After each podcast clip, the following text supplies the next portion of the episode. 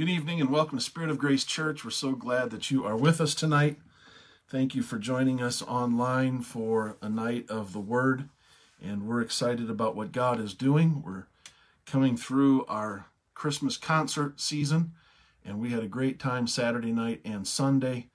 Uh, enjoyed listening to our praise team do a fantastic job, and then all the goodies that Kim Welsh and her team prepared and handed out was just wonderful, and so we're very thankful for a great, great weekend. Now heading into the Christmas season, and uh, looking forward to what God has in store to close out twenty twenty and usher in twenty twenty-one, and uh, I'm excited about all that is in store for the church. So tonight I want to speak to you a little bit about Christmas. If you get my daily devotion I, that I send out uh, to all of our church people, and then there's some others that have been added to the list, uh, is a daily devotion that I send out. I've been talking a little bit this week about Joseph, and I'm going to, I don't know why I'm kind of stuck on him tonight, but I want to talk to him a little bit, about him a little bit tonight. But over the next couple of weeks, there is a question that will, all of us will undoubtedly hear from time to time, or more than time to time. And that is, are you ready for Christmas? Are you ready for Christmas?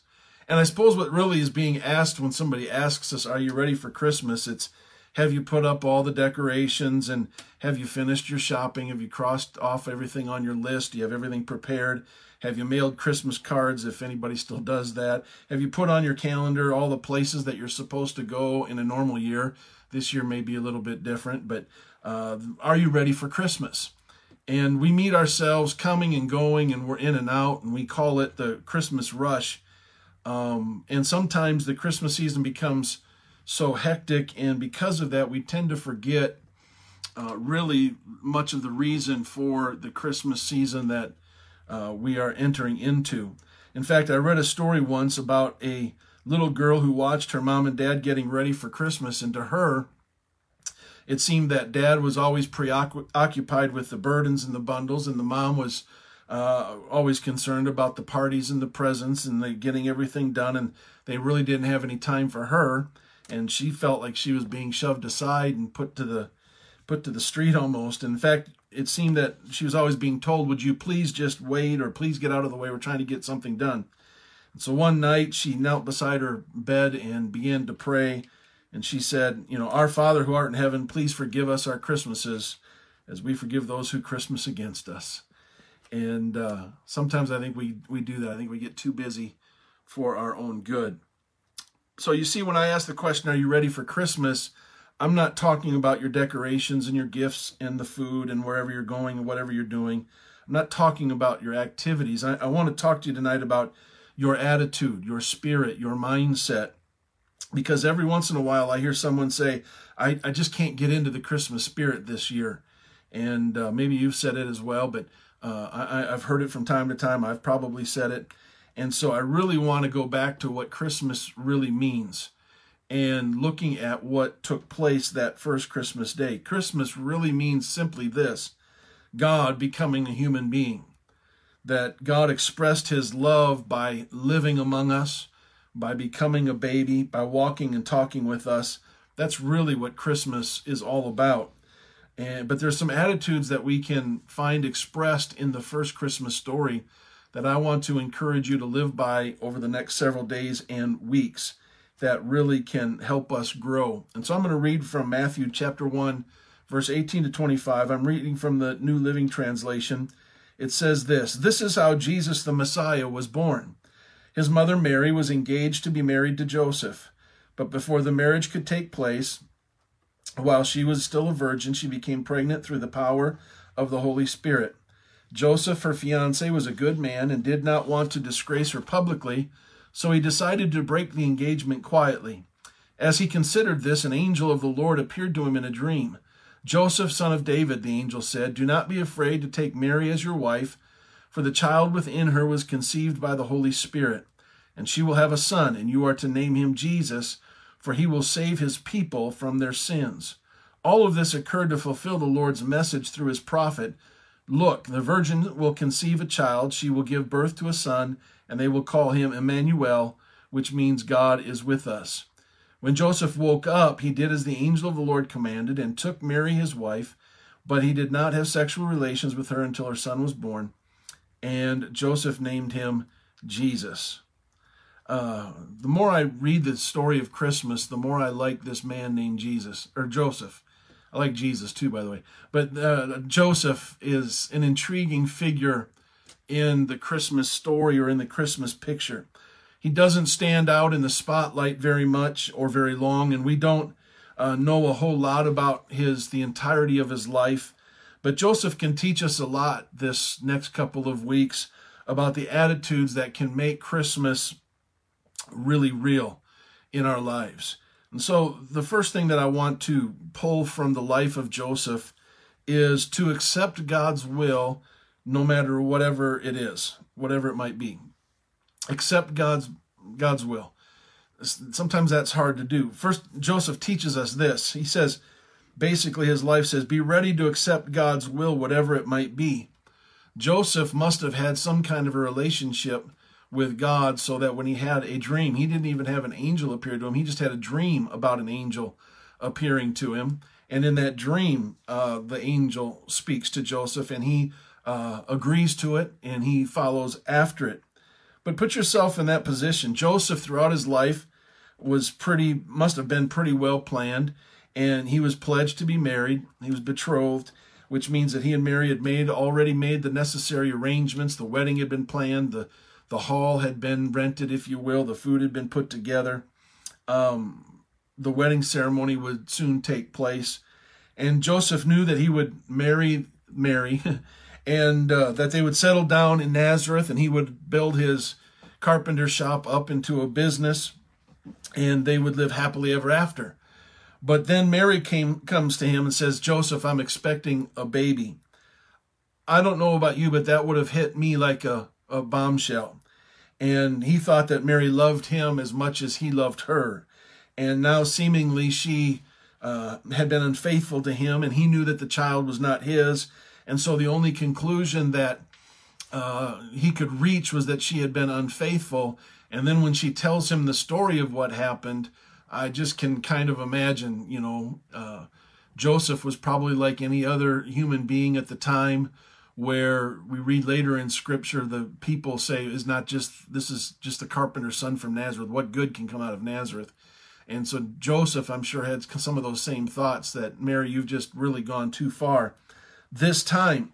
And, uh, and, and so she had broken this bond that existed between them. And now, according to the law, because she broke that bond, she was really relegated to being stoned to death. But Joseph, for whatever reason, loved her so much that he didn't want her to uh, die, didn't want that. So he decided to divorce her quietly, if you will. And as he was thinking about this, he falls asleep, and an angel appears to him in a dream and in effect says, Joseph, trust God. He's in this. You may not understand what's going on. You may not understand all that's happening, but God is in control. God sees it. Trust him, and everything will be all right. And Joseph obviously, or evidently, was a man of faith. And but sometimes it's hard to live by faith. You know, we like to say we're faithful people, but sometimes it's hard to live by faith. Now, if God always does what we expect God to do, then it's easy to live by faith. But when God doesn't do what we expect him to do, that's really what living by faith is, is to trust him even when we don't understand or believe that he knows what he's doing. And so Joseph trusted God. He must have had a laundry list of questions for God. Uh, I can just imagine some of the things, you know, but he trusted that God's will was best. And in, in twenty twenty especially, and it's been said over and over and over again, uh, that this year has just been quite the year. And we don't understand it all that's going on. And but we find ourselves tonight in the same position that Joseph was in. Christmas comes as a time of peace, but there is conflict all around us. Christmas comes and it's supposed to be a time of joy, and yet there's so much sadness. Christmas comes and it's supposed to be a time of love, but hate is rampant in the streets, on the news, everywhere we go. And we cry out oftentimes in these days, like Joseph probably cried out, God, how can this be? How can this be happening? Uh, but like Joseph, we have heard the still small voice of God saying, just trust me. I'm in control. I understand. I know what you're going through. I know what you're feeling. Just trust that I am doing what is best. Because God's ways are not always, in fact, God's ways are mostly never our ways. Uh, we like to think that he, he would do it our way, but he usually doesn't. His thoughts are higher than our thoughts, and we may never understand until we get to heaven how he does things and what he does things, or, or why he does things the way he does things, what's his purpose, what's the, but he says, trust me, and it, he'll work it out. Paul wrote it this in, in Romans. He said, all things work together for good to them that love God. And, and while that sounds trite, and while that sounds a little offhandish, it's really the truth. Well, Pastor, you don't know what I'm going through right now. I, I know I don't know it, and I don't understand it, but I know God. And God does everything for a purpose, and his purposes are always good. And uh, if you're going through a discomforting time, if you're going through a time of trial, a time of uh, being upset, of sadness, of sorrow, whatever it is, I, I just want you to rest in God's arms tonight. Trust that he has you. Trust that whatever the purpose of God is, it will play out. Just lean into him and see if the great comforter isn't there for you as you begin to continue your daily journey. Christmas happened because Joseph trusted God. Christmas happened because Joseph trusted God. And you and I need to learn to trust God as well tonight. Even when it doesn't make sense, even when it seems upside down, even when it seems to lack the justice that we expect justice to, to, to carry, and uh, we just need to learn to trust God. The second attitude of, of the first Christmas story that Joseph uh, reflects for us is to learn to care about other people. Learn to care about other people. We need to learn that. That's a learned behavior. Joseph's assignment from the angel himself was a pretty simple one, and yet very difficult and very deep. And that is this. Uh, well, we say it was easy because it's the way we portray him in the Christmas plays and in the Christmas pageants. And we portray him in those things. We picture Mary looking so angelic, and, and she's getting ready to have this baby. Over here on the one side of the platform are the excited shepherds that are seeing the angels and listening to the heavenly host sing. And then we, on the other side of the platform, we see the wise men with their gifts of gold, frankincense, myrrh, and, and those things. And then in the midst of them is the Christ child in the manger, wrapped in swaddling clothes.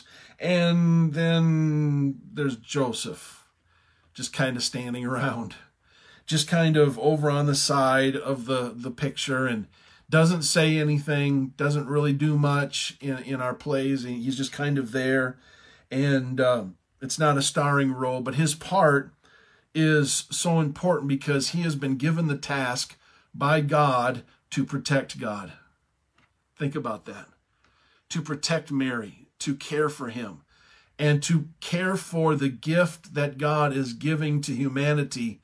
He was making the caretaker of that gift, that gift of himself. And he's, in all essence, what God is saying is, Joseph, listen, I'm getting ready to come.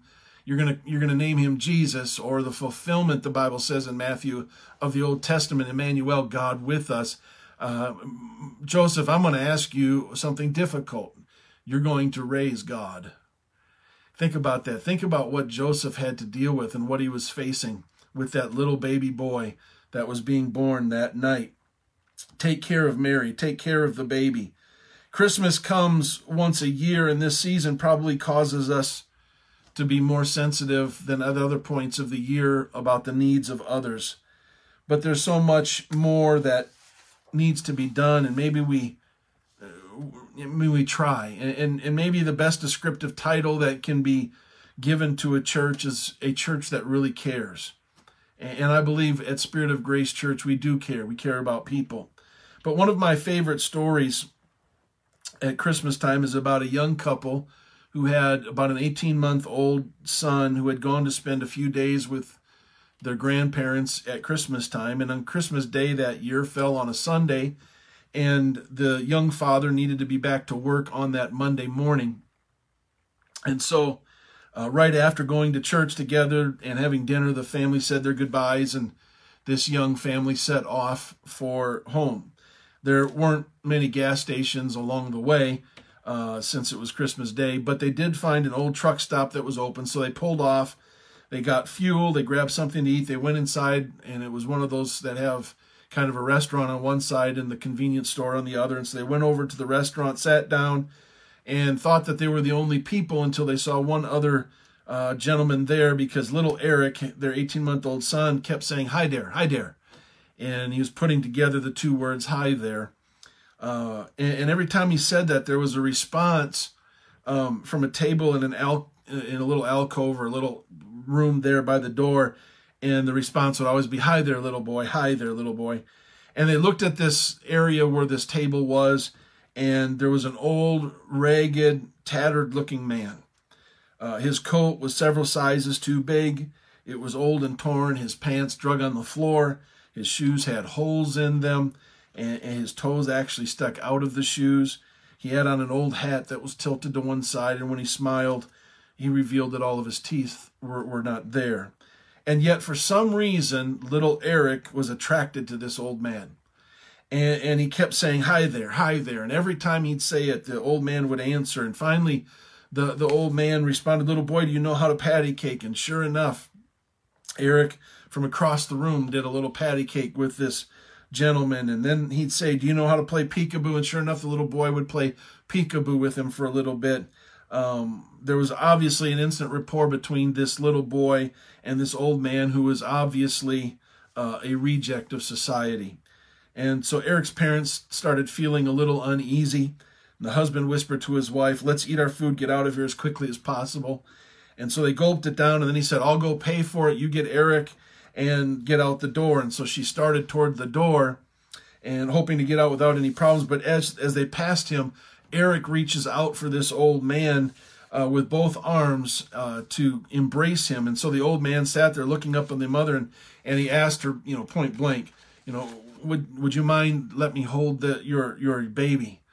And really, she didn't have much to, to say about it, because by this time, Eric was almost jumping out of her arms to get to Uh, this old man. And so he cradled Eric in his arms for a minute, patted him on his back, and, and, and as Eric put his arms around the man's neck and began to uh, hug him. And so closing his eyes, this man began to talk to little Eric, and tears started streaming down his cheeks. And for a moment, uh, he held that child and loved it. And, and as he did, he looked up at the mother and said, "You take care of this little boy." And she answered, "I will, sir." And then he handed Eric back and said, "Thank you, thank you very much. You have given me my greatest Christmas present." You see, there, it's it, we have to recognize at Christmas. Now, am I saying that we're going to be able to meet everybody's needs at all times? No, but what I am saying is be cognizant of the needs that are around us and be willing to step out. You never know what one simple act. That woman didn't know what she was doing with her eighteen-year-old son, but something in that little Eric Uh, cried out for this man to just touch his life. And uh, I believe in the story, God was using this little boy to let this man know that God still saw where he was. You never know if it's a word that you speak, it's an action that you do, it's a kind thought, a kind deed that you may not express to somebody more than just "Merry Christmas." It may be words or actions that uh, forever settle in their spirit about who God really is. Christmas came because Joseph cared about Mary and Joseph. And it also comes for us. Christmas means a whole lot more for us when we will take the time to do what Joseph did and care for other people. And then the last thing tonight, learn to give whatever we have to give. Learn to give whatever we have to give. We may not all be able to give money or gifts or toys or food, but is it thirty seconds of listening? Is it Is it a pat on the back? Is it is it a wave? Is it something, a smile to give? Christmas came because Joseph gave. He gave whatever he had to give to the Lord and to others. He didn't know that after Jesus was born, that he would have to take Mary and the baby back into Egypt. He didn't know that he would be separated from his hometown and from his other family members for a lengthy period of time. He didn't know all the demands that would be as being the stepfather of the Christ child. He didn't know what his time schedule was going to be, what his pocketbook was going to be. You know, he didn't know all of those things. He just knew that he had to give whatever he had to give. But whatever God asked him, that's what Joseph did. And that's what Christmas really is, isn't it? It's Christmas is really God giving himself to us. John three sixteen. God gave. And when Joseph gave Christmas uh, to himself, if you will, that's when Christmas happened. When we empty ourselves out for others, whether it be in prayer, whether it be in a conversation, whatever it may be, when we give of ourselves and uh, of that which we are, Christmas comes alive. There's nothing wrong with giving gifts, but the gift, the greatest gift, the Bible says, is love. For greater love has no man than this, that a man would lay down his life for his friends. Uh, there, there was, uh, I was reading one time, and this story stuck out. I've always done plays and dramas, and I, I, I grew up in a church where we did them. We had a Sunday school program at Christmas time every year, and we always had a play or something going on. And so as I was reading this story, it kind of stuck out to me. There was a, a boy by the name of Wally. He was in the seventh grade, and he was bigger than all of the other students in his Sunday school class. And his mother had been an alcoholic when, when he was born, and as a result, he just didn't, he wasn't, he had some mental difficulties because of the alcohol that she had partaken in. And uh, so, but he managed to get by. He, he fit in well enough with the people and the kids. But Christmas time came, and his class decided to put on a Christmas pageant. And since he was the biggest, Wally was selected to be the innkeeper. And uh, after all, the innkeeper is kind of the villain in the Christmas story. And uh, so they coached Wally to be just as mean as he could possibly be. And so at the, the night of the Christmas play, um, the, the, the play starts, and the, it all starts happening, and Mary and Joseph come to Bethlehem, and they went to the inn, and they knocked on the door, and Wally opened the door and said, "What do you want?" in a real rough voice, and just as mean and as gruff as he could possibly be. And Joseph said, "We need a room. We need a place to stay tonight." "Well, you'll have to stay someplace else," said Wally, "because there's no room here. There's no room in the inn." And so Joseph said, "But my wife's expecting a baby and any time now, and And isn't there some place where we can stay, where we are protected from the cold and where she can deliver her child?" "No," said Wally, "there's no room here."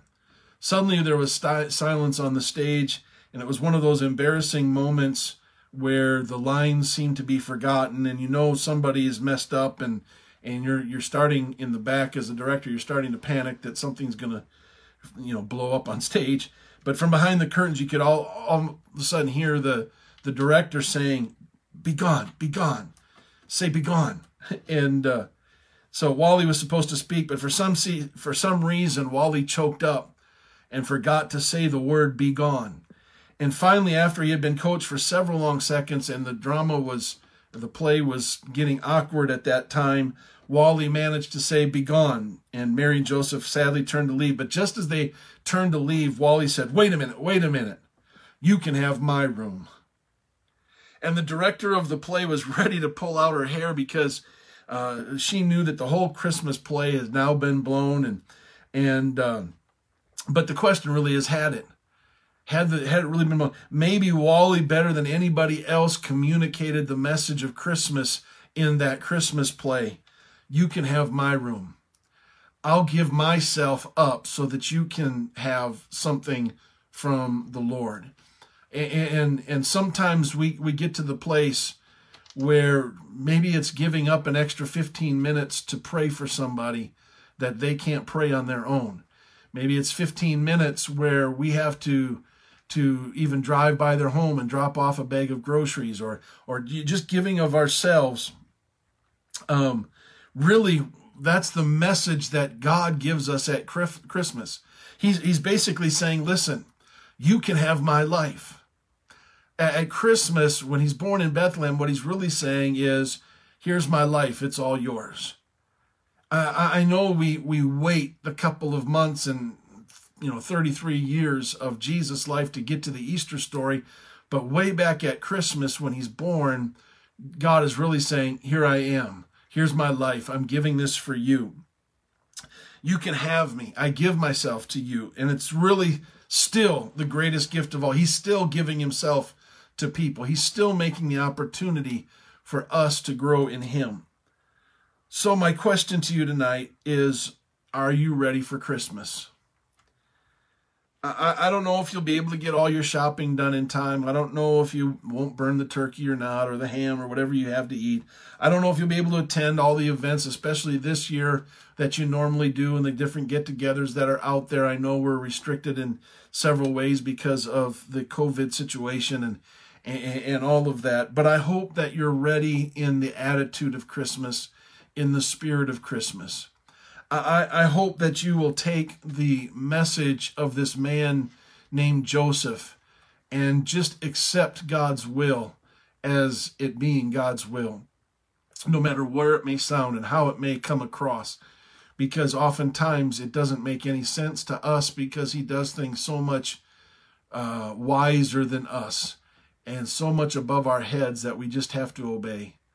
I, I hope that you get to the place where Joseph got to, and you just not only accept the the will of God, but you care for other people. Keep your eyes open and notice the hurt in other people's eyes and begin to call their names out in prayer if you know who they are, or just a prayer in general for that person. The Lord will know who you're praying about. And, and then giving yourselves to God or to others as well at Christmas, because that's exactly what he did. His will was that not any should perish, but that all should come to eternal life. That was his will, and his will was better. And and, and the thing is, is his will uh, with with the Lord, his his will wasn't a comfortable thing. I don't know about you, but I don't wouldn't want to go through what Christ went through, but he went through it because it was his will. And he cared about others. You think about all of the things that he did in his earthly ministry. He did for people that were hurting, struggling, needed to be healed. He did things on behalf of others. He raised people from the dead. And he made a way for you and I. And then last, he gave himself. Uh, the, I, I mentioned it at our concert um, it, through the narration. But Christmas without Easter is meaningless, and Easter without Christmas is unfulfilled.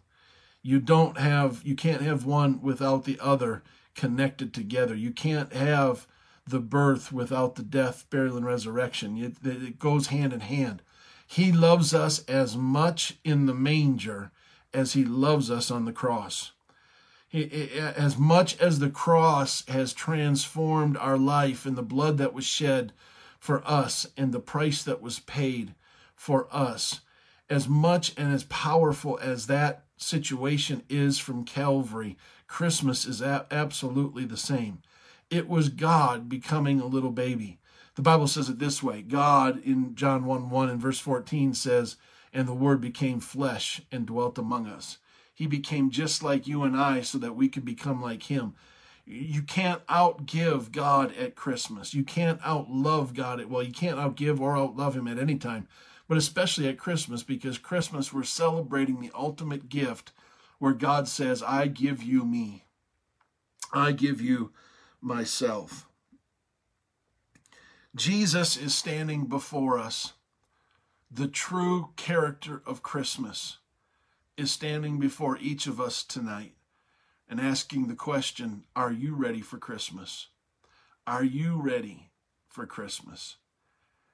Praise God. Would you just bow your heads with me now? Jesus, I'm so thankful for Christmas. I'm thankful for the opportunity to be drawn into your arms, into your embrace. I'm thankful that you didn't cut corners, but you made a way so that you that that those that are watching this and myself can get to you You gave us you, and you loved us so much that you were born in a manger, that you were not in a palace, but you came to the lowest common denominator of man, and that's where you were born.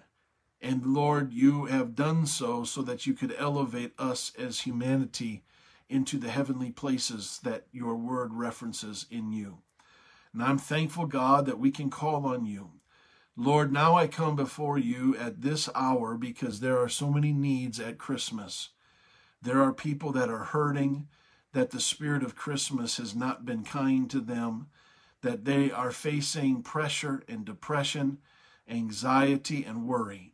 Lord, I'm asking you for this divine spirit of Christmas to settle into their spirits. Give them the peace that passes all understanding. Give them the comforter that only the Holy Ghost can give. Let them feel, Lord, the strength of your embrace physically as you wrap your loving arms around them and hold them tight. Lord, and allow us as Christians, as reflections of who you are. Help us to be ready to uh, move at every opportunity, Lord, to do your will, to care for others, to trust in you, and to give ourselves away. We'll be careful to give you praise and glory and honor. In Jesus' name we pray. Amen, amen, amen. Praise God. For those of you on Facebook, thank you for being with us. If you, uh, in, in just a few minutes, this will be up on YouTube as well. You can always check us out at spirit of grace church dot org. I'm so thankful that you took a few minutes with us tonight to listen to the word of the Lord. God bless you and have a great Christmas. And should the Lord tarry, we'll see you online next week at seven p.m. God bless.